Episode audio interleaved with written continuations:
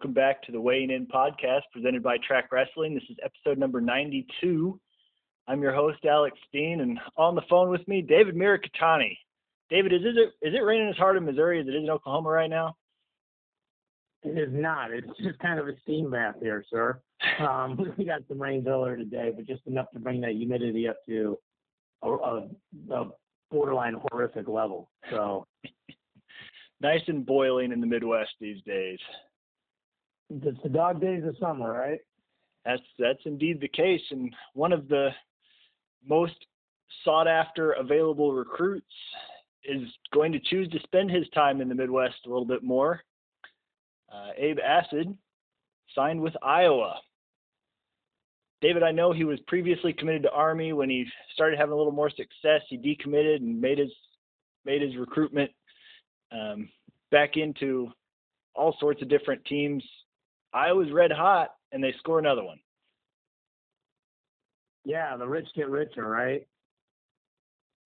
I mean, they, you know, they, and then Iowa's done an unbelievable job of recruiting inside of Illinois. I mean, you can go down the hit list there with Warner and Cassioppi, and they're getting, you know, we don't know yet about those guys, but they're certainly getting guys that feel like they're going to be good, not like the, you know, the A minus level recruits or anything like that. Like they're getting really, really blue, blue chipper. So, and he's at a weight where they, you know, they they're going to need some depth there, need somebody to, to wrestle. It's not not just, you know, he's a bench guy in case somebody else doesn't, you know, come through for them. He's a guy that can contribute, you know, probably either immediately or after a redshirt year. So big get for uh, the Brands and Morningstar, and um, they just keep chugging along, man. And I think that's a really important point because you know, especially with Penn State and you know, you see it at Oklahoma State, you see it at Ohio State, and you see it at Iowa now too. A lot of times they sign these kids, and it's like, well, that guy's really good, but somebody, him or another top level recruit, is going to have to sit because you know they're just stacking them on top of each other. This is a really key get for them. I know the Hawkeye fans really wanted him, and now they've got him. Right, and this, and, you know, ties into the conversation we've had the last couple weeks about the transfer rules. You know, like it's going to be a lot more difficult to build blue chip depth because kids can just leave and go, look, you know, maybe I can't start here. Maybe Alex is the best guy in the country and I can't start, but I can go to XYZ school and probably, you know, make the national finals and, you know, maybe get a different set of coaches and, you know, maybe beat him. So, yeah, it, it's a big get for them. And, you know, we can all do these projections and you're really good at them of projecting rosters and kind of saying, well, who's going to fit in into these lineups, you know, two, three, four years from now. I've done some of that for track wrestling. And you, they never obviously go the way you think they are. I mean, every year I've coached, if I put, I started putting like the 10 names I thought would start at the beginning of envelope in September, and I would open up in February when I needed a good laugh because it just never goes that way. But certainly on paper, Iowa has lined themselves up to not have very many holes for the next two, three, four years. Absolutely. I mean, people grow, things, injuries happen, and especially now, like you said, with the new transfer rule, we'll probably see a few more transfers. It'll be interesting to see how that plays out. Uh, one guy looking for a transfer that has his release is Hunter Ritter of Wisconsin. Uh, NCAA qualifier last year. It's you know Chris Bono coming in. You always seem to have guys that transfer out when you get a new coach, no matter how good the coach is. Um, David, where do you think he's going to go? I don't know. This one kind of caught me by surprise. Usually, when guys transfer this late in August, it's they already know where they're going, right? Like it's not like they're oh well now I'm going to open it up for shopping. Uh, you know, and as much as you know, people would like to think that these these guys aren't getting you know contacted, you know, behind closed doors or things like that. It's certainly happening. So you know, my guess would be that Hunter knows where he's going to go. And as a coach, if you take over some, a situation or you inherit somebody and, and they don't want to be there, or maybe you're not, they're not the guy you would have recruited. Sometimes it's a lot better to just let let bygones be bygones, let everybody move on, and you know sometimes it's better for both parties involved. And I would I would think that in this case that's probably how it's being perceived. You know we've seen a lot of those transfers uh, Oklahoma State had a bunch of them transfer out just because of that depth. So, uh, it is interesting. I think we're going to see more and more of this. It's going to become more and more regular. It's hard to not be a prisoner of the moment, but it feels like there's just been a ton of off-season higher, you know, higher profile transfers almost than ever before. Yeah, it'd be interesting to see the data over the years on that, and I'm sure we don't, we won't never have it because it's, you know, lost to history. But it does feel like we're seeing more, and obviously with the new rules, you would expect a spike. Um, I think they're still limited on the number of times you can transfer. So I, we won't. It won't be like a free agency where a guy wrestles for four different schools in four years, which is good because we do want these kids to graduate at some point. But you would expect more um, more movement for sure. Um, yeah. Speaking of Wisconsin, we're starting this week. We're going to look through each of the top 20 teams from last year, finishing at the NCAA tournament, kind of go into who they get back, who they lose, some of the storylines surrounding them. Wisconsin is in the first four teams we're going to be doing this week. We'll start with number 20, North Carolina, uh, who scored 27 points last year at the NCAA tournament. Coleman Scott has built something out there. He continues to try to make it a little bit better every year. And this is a year they do lose Troy Heilman, who was a surprise. I mean, by the time it, March came around, he wasn't a surprise, but he was a surprise for the year he had going out as an All American. They also lose Ethan Ramos. They also lose Dan Chade, but they have a lot of young talent. David, what do you think of the Tar Heels? Well, a couple things, right? I mean, like you said, you know, we did this, Andy and I did this exercise last year, and we just sort of, we did it sort of cursory and then talked through it where you know, you at the at the weight class, you just kind of put a green, yellow, or red. Like, will they be the same, better, or worse? And you know, same within a you know a couple team points, you just leave it the same. But like, will there be significant uh, improvement or decline? And you know, Gary Wayne Harding coming in, and you already have our in our notes. They already have Zach Sherman, but he's a guy that I think they have to feel can wrestle, and he has to feel he's going to wrestle because otherwise he wouldn't go there. Dalton Macri, like you've mentioned here as well you know, going to be hard to figure out where he gets in. But they got Kennedy Monday, who had maybe the upset of the first round of the tournament, beating Lavallee. Chip Ness is back, and their heavyweight is back, Gilliland Daniel. But they lose Heilman, they lose Ramos, they lose Chade, as you mentioned. They get O'Connor off a red shirt, who I know him. He wrestled in Border Brawl, and he, you know, wrestled really well in some of these freestyle tournaments this summer. Made the two out of three finals against Berge for the world team, it's just going to be hard to make up those Heilman points because you, you can't make up fifth, sixth place points with like a few more guys qualifying unless they're pinning people. So to do that, they're going to need Headley or Monday, I think realistically, to sort of score what Heilman scored. And then, you know, a guy like, like say it's Kennedy Monday, he scores Heilman points, and then O'Connor scores Kennedy's points from last year and then you're right back where you are. And I know you're a guy that studies these numbers a lot, and, and I'm I'm kind of a math nerd that way too. But you know, between 25, 35 points is almost always going to get you in the top 20. Obviously, these teams go over to win nationals, but they definitely want to be in the top 20. So it's almost like a race to 30. And you and I were kind of talking off air. It feels like 30 might be about their ceiling this year, unless somebody really breaks out that we're not expecting. Is that is that kind of how you see it? Yeah, I'd hesitate to put the ceiling title on it just because they have some of those guys that I kind of look at it as a lottery ticket. It, it's the same way with qualifiers in NCAA. Like every year, somebody is an All American that nobody saw coming. I mean, anybody picked Sedarian Perry last year? No, of course not. So getting guys to the show, you kind of have that chance. But even from the start of the season. You know, Kennedy Monday had some incredible wins last year. You mentioned the Lavallee win at the tournament, but all year he was a rankings nightmare because he'd beat a ranked guy, yeah. and then he'd lose to somebody that wasn't close to the rankings. And it's just those are the kind of guys.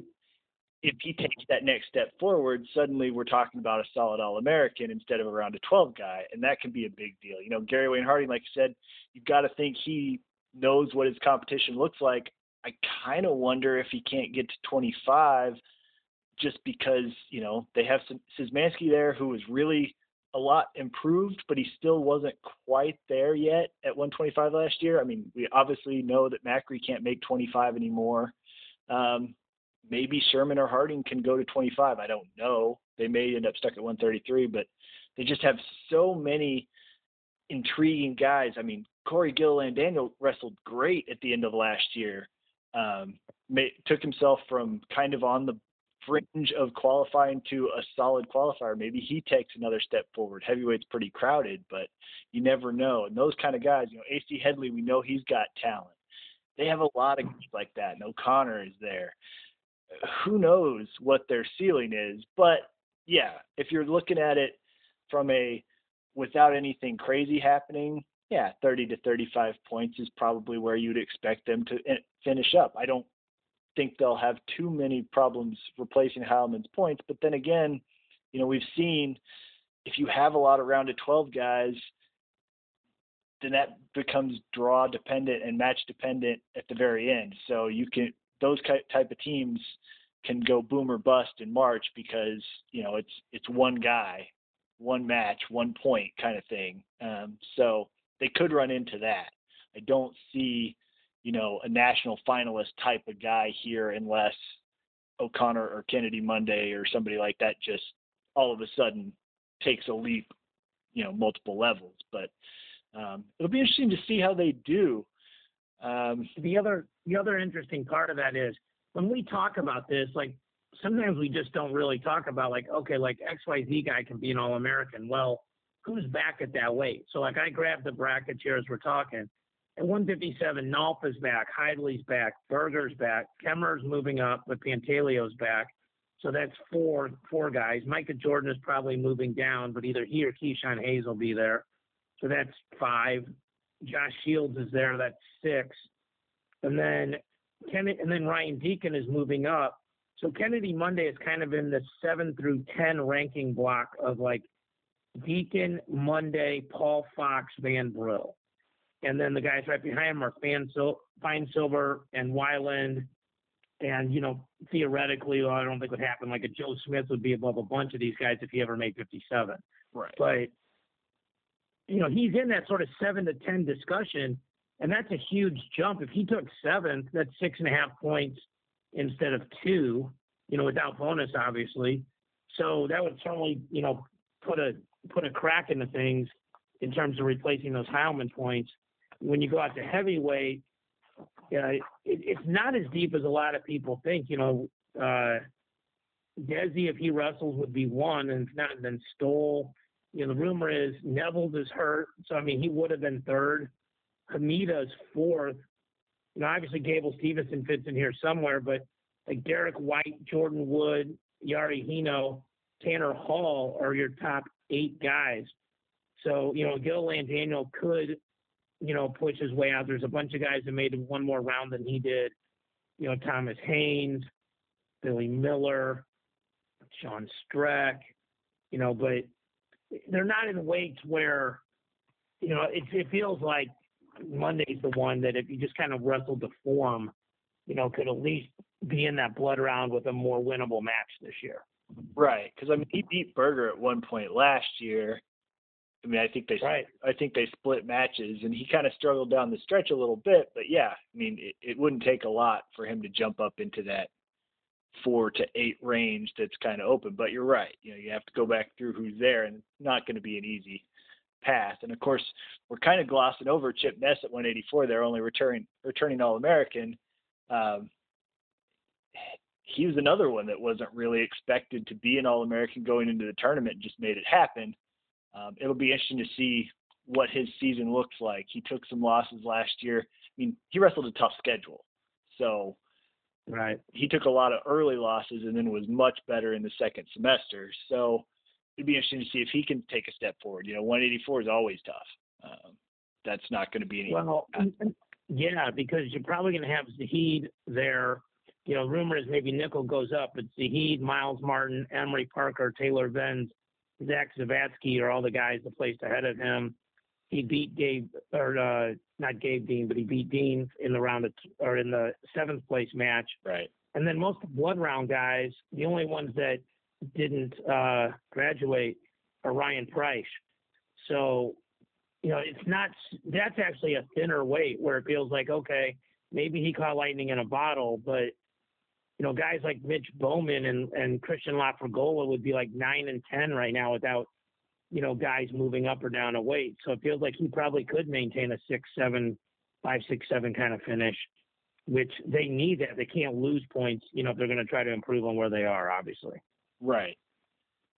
That'll be interesting yeah. to see. He, it, it, you know, you kind of run that that down, and all of a sudden you can look at guys like, I mean, I think uh, this is bad podcasting, but uh, yeah, I mean, the win over Dean was kind of that's one that before the tournament you'd probably have picked Dean in that match, and if he can continue to do that suddenly he's going to be, you know, right there again. It's just I think there's a a little bit of a tendency for most fans around the country to look at Ness and go, mm, I'm not sold yet because of his regular season. But you know, he's won matches throughout his career. It's just a matter of whether he can take that next step. I mean, he did have 12 losses last year, so I understand it to a certain extent. He's also got that confidence and he can get it done, which is certainly helpful. Definitely. And then the other part that we haven't talked about with UNC is Neil Ehrseman's gone. And, you know, obviously he was a guy that had a good relationship with a lot of those guys. So it'll be interesting to see. You know, we sort of saw that with uh, Oklahoma State last year. Aaron Guerrero left, and a bunch of those guys went in the wrong direction. And, you know, it's really hard to tell the impact of an assistant coach until he's actually gone. So it'll be interesting to see. I mean, obviously they got you know, Hasseman and they got Coleman and they got Ramos and they got uh, Kenny Monday on the RTC side. So they obviously have great coaches, but kids tend to build relationships with certain coaches. So that's obviously a possibility as well.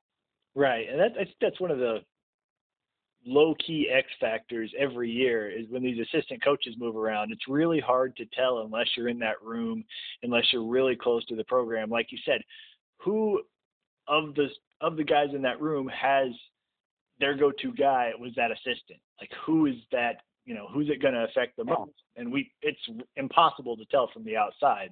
Um, you just never know. I just laugh about it because there were guys that loved to have my dad in the corner, like we all did, and there was other ones that I was just really close to, and you know, they were just as fine having me in the corner. You know, so it really it does depend. You know, like we we really tried to work our way around that so the guys felt really comfortable, especially in those big matches at the end of the year. Right. So yeah, it feels like though if you had to guess that North Carolina is probably going to score about the same amount of points. You don't see a ton of like they're not going to fall way off, and some things are going to have to happen pretty dramatically for them to, to jump a level. Yeah, I would agree with that. Um, but I think I think the fact that they've built it to this point where they're or we're thinking they're probably going to have an All American, maybe two. That's a good step in the right direction from where they were, I think.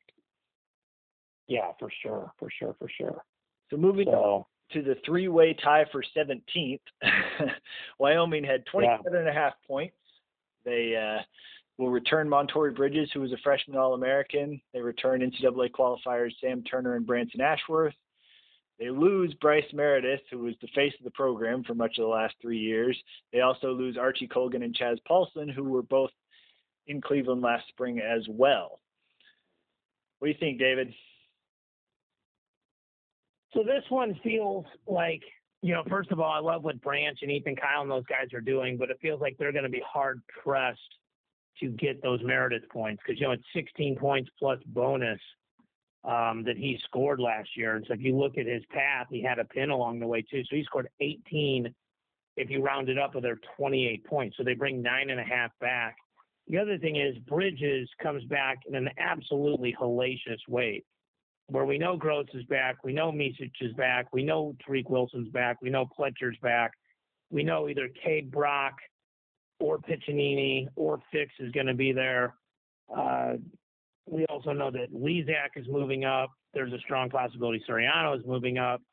So him to and Scotty Parker, who beat him for seventh, is back. So and you know you have Austin DeSanto wrestling for Iowa instead of Drexel, and you know Jack Mueller was a returning All American and didn't play. So it's going to be tough for him to make a jump there. And then the rest of these guys are going to have to somehow make up 18 points. So I think it's going to be difficult for them to stay at this 25 to 30 point level. Yeah, and I think anytime you graduate someone like Bryce Meredith, you're you're going to struggle to replace those points. Um, it'll be interesting to see what guys like Turner and Branson Ashworth can do to step forward, right? Um, obviously, we know Bridges, and you you chronicled the the weight very well. That's going to be rough, but at the same time, he was you know on the stand as a freshman. If he can continue to take a step forward, maybe he, you know, he beat Kaid Brock once last year. He did have a win over Tariq Wilson, although that was regular season Tariq, which was not the guy we saw in Cleveland. Everybody beat regular season Tariq, yeah. so that's understandable. But you know, he's going to be another guy in that weight battling, you know, for that those lower All American spots. Um, it, it's always interesting with the programs like Wyoming. I think Branch is a great fit there because he embraces the lifestyle and he embraces, you know, what kind of program he has. He's not at Oklahoma State anymore. He's not, you know, going to get the blue chip number one guys. He has to find guys that are willing to look at Wyoming and that are willing to kind of embrace that lifestyle. It's a different lifestyle out there. You know, it's very, very rough, rugged terrain. You're out away from everything. Uh, but he's he's figured that out, and he's always got tough kids in that lineup. Um, you know, Cale Davidson was 18 and two last year. Very stingy def- defense. They're having Brian Andrews from NEO transfer in. He was third at JUCO last year. You know, he's he's continuing to replenish that lineup. It may not be the way we see with teams like Penn State, but he always gets guys in there that buy into that program. So it'll be interesting to see who the next one is.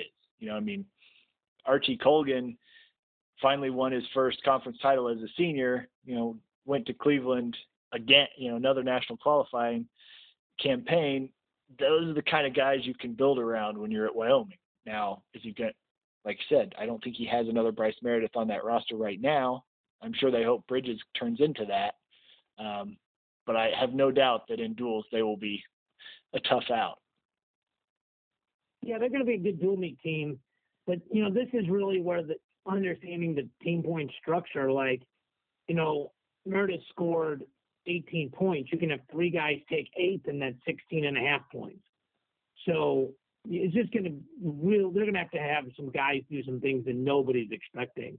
And I love those guys, and you know I'm, I'm friends with them, and I you know I respect what they do. But just realistically, it's going to be difficult. So, uh, but yeah, the formula, and I mean I saw it here in Missouri. Brian Smith built the program that way, where the way to build a program is you get good in dual meets first, or you get a bunch of guys that are like round of 16 kind of guys, and you can beat sort of the stars and scrubs teams out there. And then those guys start punching through and getting medals. And then when they get medals, then it's easier to recruit. Then you get the guys that win the yellow medals, or at least you're wearing a suit on Saturday night. So, you know, they've been wearing a suit on Saturday night for a couple years here now. It, it has helped them with recruiting, and now they just got to develop those guys, even if they are sort of the you know, the light blue chip, not the heavy blue chip like you were talking about so well. Definitely. And I mean, you know, you see that when you do, I think every year there's a team out there that's going to, you know, qualify eight or nine guys. They're all in the, you know, top 20 rankings and everything is good. But then you start looking at them and you realize they're all ranked between 12 and 25 those yeah. don't score. You're absolutely right, and that that could be what Wyoming's looking at. Obviously, Bridges will be hoping to be in the top ten, but with that weight, who knows? They could end up with several ranked wrestlers, but not make a lot of noise come March. Um, but you know that's that's Wyoming for you right now. Sometimes they have to take a step back, take a step forward. So we'll see how they do. Moving on to another team that finished 17th with 27 and a half points, Wisconsin, who is welcoming the, the opening of the Bono era this year. Um, and he's bringing along with him a 125 pounder that's likely to start in Connor Brown. David, when whenever a coach moves, they usually bring along at least one, maybe two, maybe three, depending on where they come from. Is that just a natural thing that just you know you, you were recruited by that coach and you want to follow him? For sure. And I love Connor Brown. Connor Brown's a Missouri kid, Kansas City kid, wrestled from Oak Grove, uh, wrestled in Border Brawl, so got a chance to know him and his family. Awesome people. And I know they just felt really excited about being a part of the South Dakota State family. And so, you know, but but, but people, I, I shouldn't say people don't understand, but a lot of people that aren't involved on it at any sort of deep down level is you go where you feel like the coach really cares about you and can make you a champion.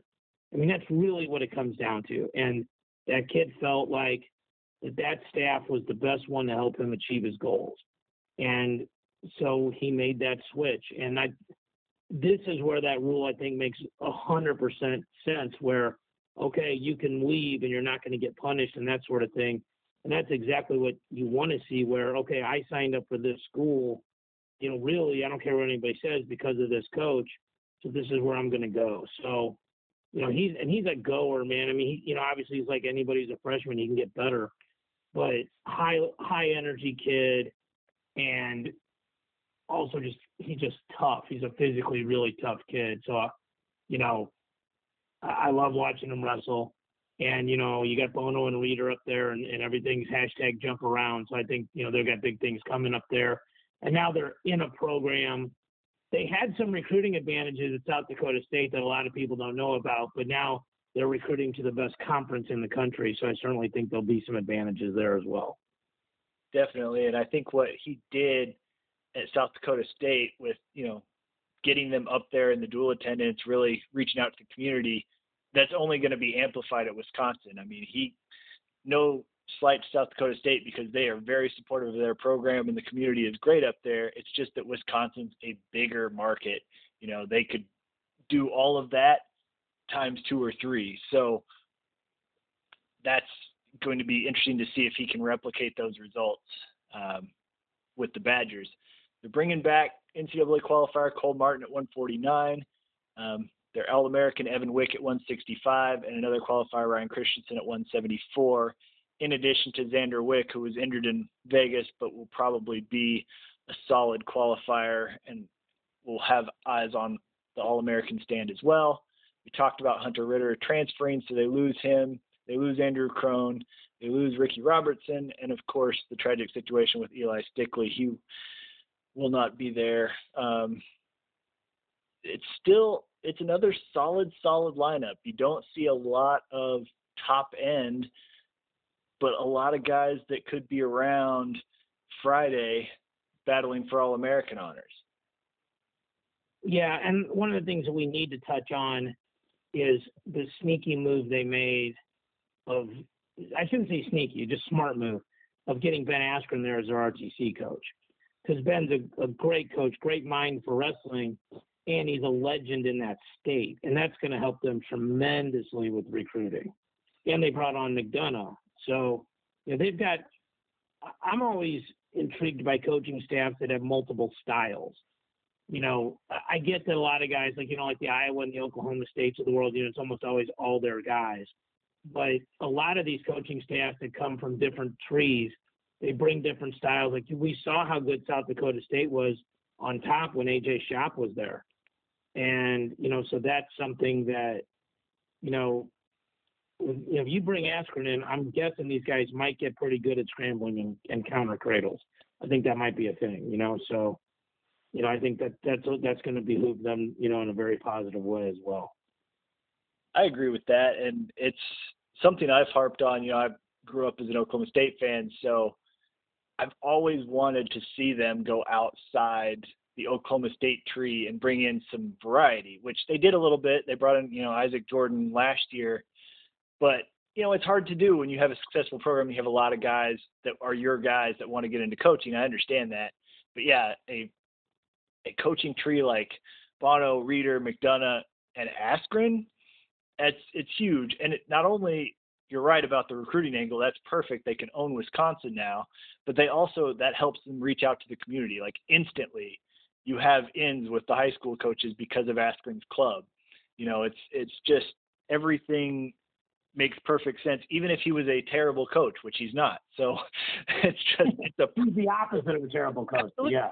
But I mean, even if right. he was, it would still make sense to bring him on. So it's a great move uh, overall. There's another guy I wanted to bring up because Mason Reinhart has been stuck behind quality wrestlers his whole career, and it looks like he might finally get a chance.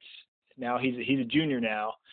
It looks like this is going to be his weight at 184, and I'm very interested to see how he does. Now he wrestled 197 last year, but it, it kind of fits with him going back to 84 maybe he'll take the 197 spot. I'm not sure. He could probably challenge for either, but he's a quality guy, and we see this every year when guys finally get their chance. Some of them really flourish, and that's if I'm looking at this roster, that's the guy that I'm picking out. That he could be somebody that surprises a lot of people. For sure. Another thing that that Bono said to me just in passing when I saw him up out at uh, Minnesota was that Evan Wick is really light. So there's I don't know that this will happen, but they could move him to 57 and flip flop him and Zander. Hmm. They said he, he, even though he looks huge, he's got like bird bones. He, you know, he, he doesn't cut a lot of weight, and that he could actually probably make uh, 57. I don't know that he'll do that, but it's just something to keep an eye on for sure. Interesting, and of course we'll have to see how Zander's health is. I know um, he had a he had surgery last season, so has had plenty of time to recuperate, but that's always one of those things you have to kind of keep an eye on. For sure. So moving to the last team that was tied for 17th, 27 and a half points, Minnesota Golden Gophers, who have had quite an interesting offseason. Um, they're welcoming Sean Russell from Edinboro, a past All American, who should take over at 125. They're also welcoming Devin Skatzka from Indiana, who was an NCAA qualifier at 174. And then almost all of their lightweights are moving up.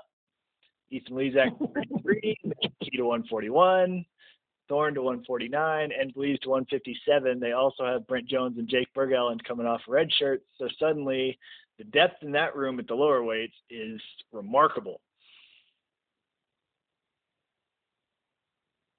I mean, I for sure when you have, have go ahead. They have a lot of I mean, they're probably the most interesting team of these four, right? Like, as much as we're trying to say, well, North Carolina might, these might happen, Wyoming, this might happen, Wisconsin, this might happen. Honestly, this is the thing where you can see a lot of stuff happening. Sean Russell was an All American. He could be. Then, you know, Ethan Lizak, a whole new set of guys that aren't used to the backpack, that could make a big difference. Then you got guy like Mitch McKee, who's had a ton of big wins and he's always had great battles with like guys like Kaid Brock. You know, how will he do at 41, Thorne at 49? And then obviously Gable Steveson, who is going to be an absolute ranking nightmare where you start him. I mean, you could argue he's off the board because he hasn't wrestled a college match, and you can argue he's number one. Anytime you can argue 26 to one, that is a uh, that is a conundrum. But you know, I think most of us feel like he's going to be in the semifinals on Friday night. So that's a huge increase in points there, and he scores a lot of points. He's going to get a lot of bonus points, you know, early in the tournament. It feels like so. It feels like they're going to. They could easily jump to. I mean, even if he just took like fourth, you know, that put and everybody else did the same. You know, they that gets them to 40, 41 points. And then, you know, if they can essentially add an All American here, where even if it's like just Sean Russell or McKee places and Lizak places again, this would be the one team of those four that I think could easily get above 50 points. Certainly, and they they have the most top end of any of this group, and you know that's that's Minnesota for you. That we even last season they had a lineup at certain times that looked like they had a chance to be a lot better than 17th, and it didn't really go their way. You know, they had Jake Short and Wanzek, who are gone now. They had Owen Webster, who, you know, big talent, came in from Augsburg, got hurt and didn't finish the season. They actually had Brandon Krone, who qualified there. They're both back. Um, Dylan Anderson had a really nice record and then struggled in the Big Ten season down the stretch. Bobby Steveson's still around. You know, this is just it's a lineup with a lot of potential.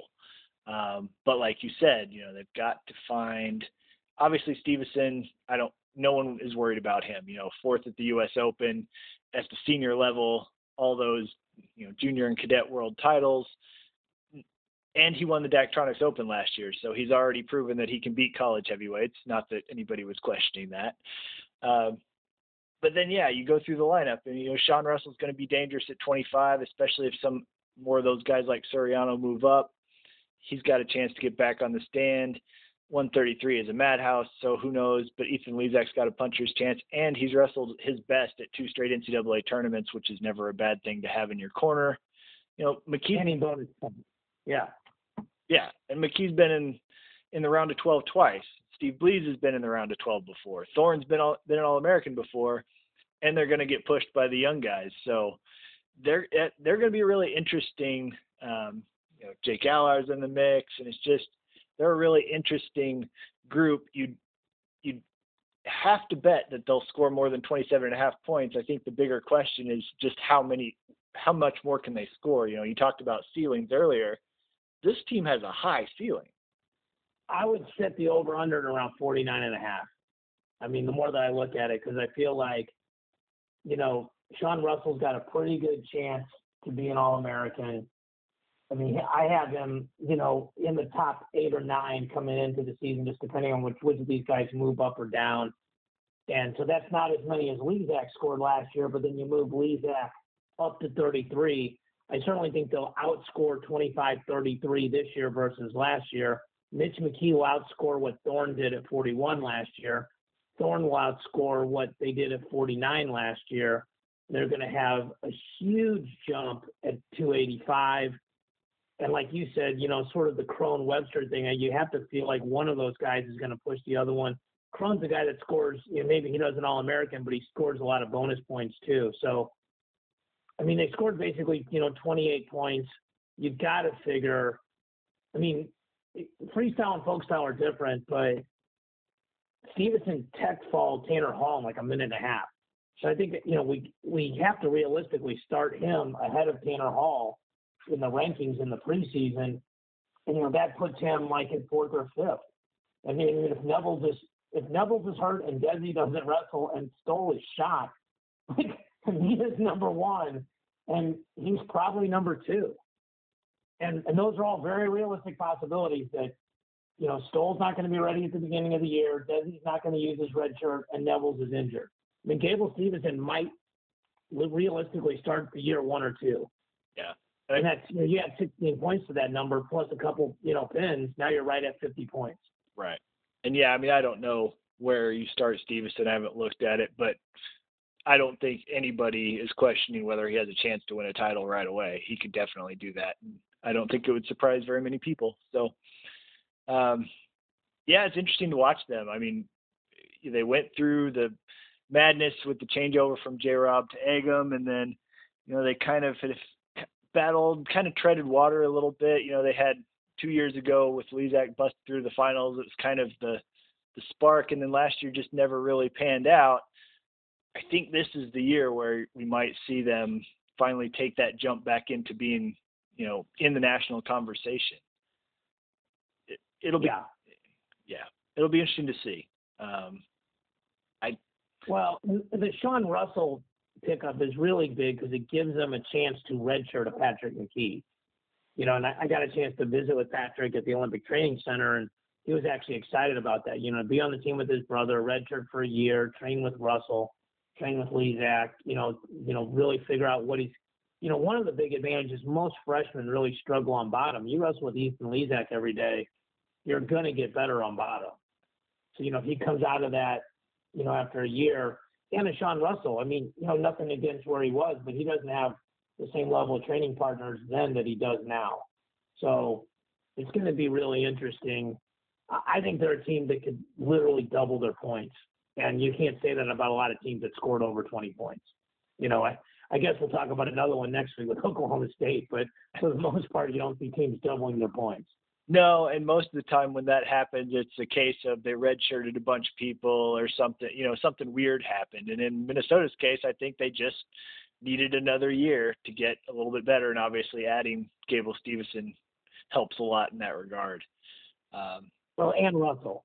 I think Russell's a guy that realistically, even if he takes eight, that's six points. You had Gable, that's say 16 points, that's 22 points. Now you're right at 50. Right. So yeah, I mean, it's definitely those two guys plus. You know, I think Lizak will wrestle just as well, if not better, at 33.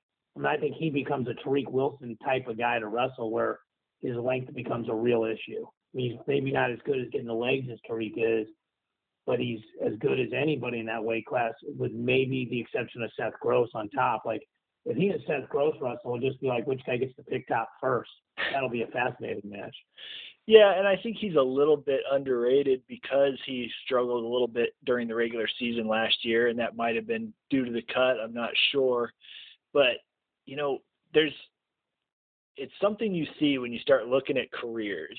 You see these guys almost always they either overperform at the NCAA's or they underperform. And if they do it once, you kind of go, okay, maybe that wasn't a big thing. If you do it two or three times, it becomes a pattern. And he's done it twice in a row where he's outperformed almost anyone's expectations of him.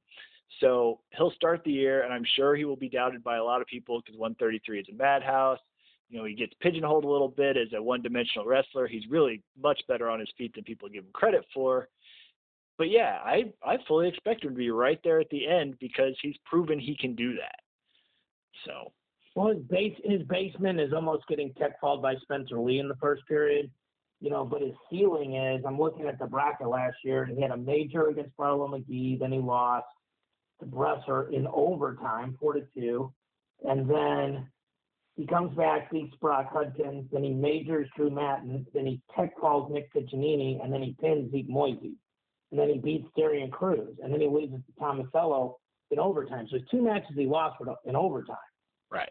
So, I mean, that guy's right there. And the other thing is, I think I mentioned a major, two majors, a tech, and a pin. I mean, that's one, two, that's five and a half bonus points. That's gigantic. That's as, the same as another eighth place finish by a guy. Yeah. So, you know, I mean that that's huge. I mean, him taking fourth is the same as taking second with no bonus points. So he's scoring finalist points for you. That's significant points for sure. Absolutely. And we're, you know, yes, he got tech followed by Spencer Lee. I think we're going to look back on that after Spencer Lee is done and realize that he tech followed a lot of really good guys. oh yeah, yeah, yeah, for sure. I don't, yeah, I don't, I don't think anybody is thinking Spencer Lee's not that good and he got lucky. I'm just saying that's that's sort of his worst, you know, moment of the year, and then it's sure. you know, he, I mean, people, I mean, people, you know, remember this because Gilman said he tired him out on bottom, but he was hammering Gilman for two periods. I mean, just, I mean, this guy's ceiling is really high you know, he, I mean, he wrestles a little bit. I mean, he doesn't scramble the way Gross does on his feet, but he's he's as, tough on top and with a different style. And you know, that style won nationals last year at that weight. So I mean, he has to be considered a title contender. He can't just be like, well, he might all American. I mean, he's he's right up on that level for sure.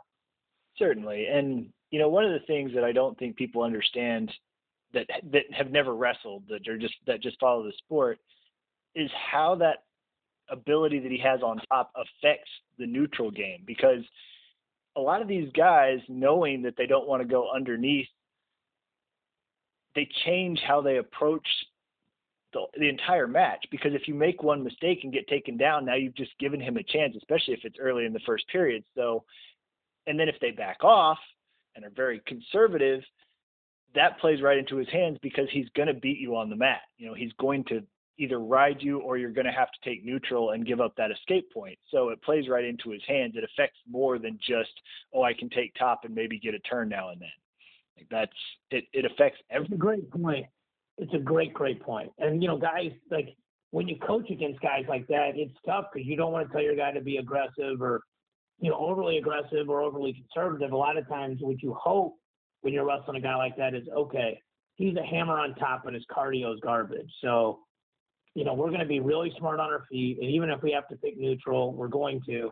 And then we're going to kick this guy loose. And then we're going to go hard on our feet in the third period, you know, and, and try to, you know, tie it up that way. But guys like him, guys like Spencer Lee, if you do take them down twice and they get to their choice, they're just going to pick top.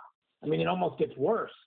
You know, so I mean, you know, like you know, when you coach MMA or even wrestling, it's like how many different paths to victory are there? How many different ways can you win? And when you can win from the top, not just like, well, I can ride, I can get riding time, I can stop the guy from getting out, but you can win, you can score, especially with four point near falls now. It's a game changer. And I mean, him and Piccinini had always had close matches, and he just got on top of him at Nationals and it's 16 to nothing in four minutes, man. I mean, I guarantee you the second period, he had his choice and picked top. Like if I don't have to go back and watch the tape because you know Piccinini didn't pick down. You know, I don't think you know maybe he got a takedown, but I would bet my bottom dollar that he picked top and just the guy scored probably 14 of those 16 points from the top. I mean that's insane. It's just right. that's not normal. Right, and that kind of puts the lie to you know they've wrestled several times, so you know one of the narratives surrounding Lizak at this point is like, well, everybody's seen him you know, he's been scouted. It's like it hasn't stopped anybody. He's still getting to, you know, getting his points and turning people over. It hasn't stopped him. So when you're great at something, being scouted is overrated. I mean, people knew for a long time Jordan Burroughs had a double leg. He's still beating everybody, you know? Like people know Kyle Snyder's gonna pull on your head. Like, you know, like, you know, oh just elbow him off. Okay, well, you know, get in there for a minute and do that. You know, Tom, they know Thomas Gilman's gonna club you, right? You know, like they know Seth Gross is going to dive to your ankles. Like, okay, well, it's just that easy, then stop it, right? Like, it's, good guys are so good at their stuff, they just don't care that you know. Like, they'll tell you it's coming. Right. And they still get it. And it's, I mean, I've wrestled with guys like that. And they're like, yeah, I'm going to do this to you now. And it's frightening. You know, like, you know, intellectually, I should be able to stop that. And I just can't. So those guys are next level good for sure. Absolutely. I think that does it for Minnesota in our initial foray into the top 20. Next week, we'll have Lock Haven, Lehigh, Illinois, and Oklahoma State as we go 13 through 16. David, do you have anything else for the boys?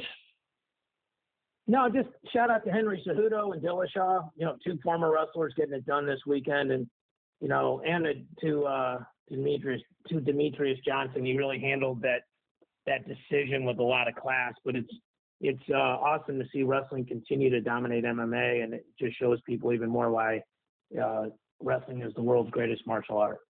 2008 Olympic team still making waves these all these years later. For David, sure, man, it's pretty cool. For David Mirikitani, this is Alex Steen wrapping up another episode of Weighing In. Thanks a lot.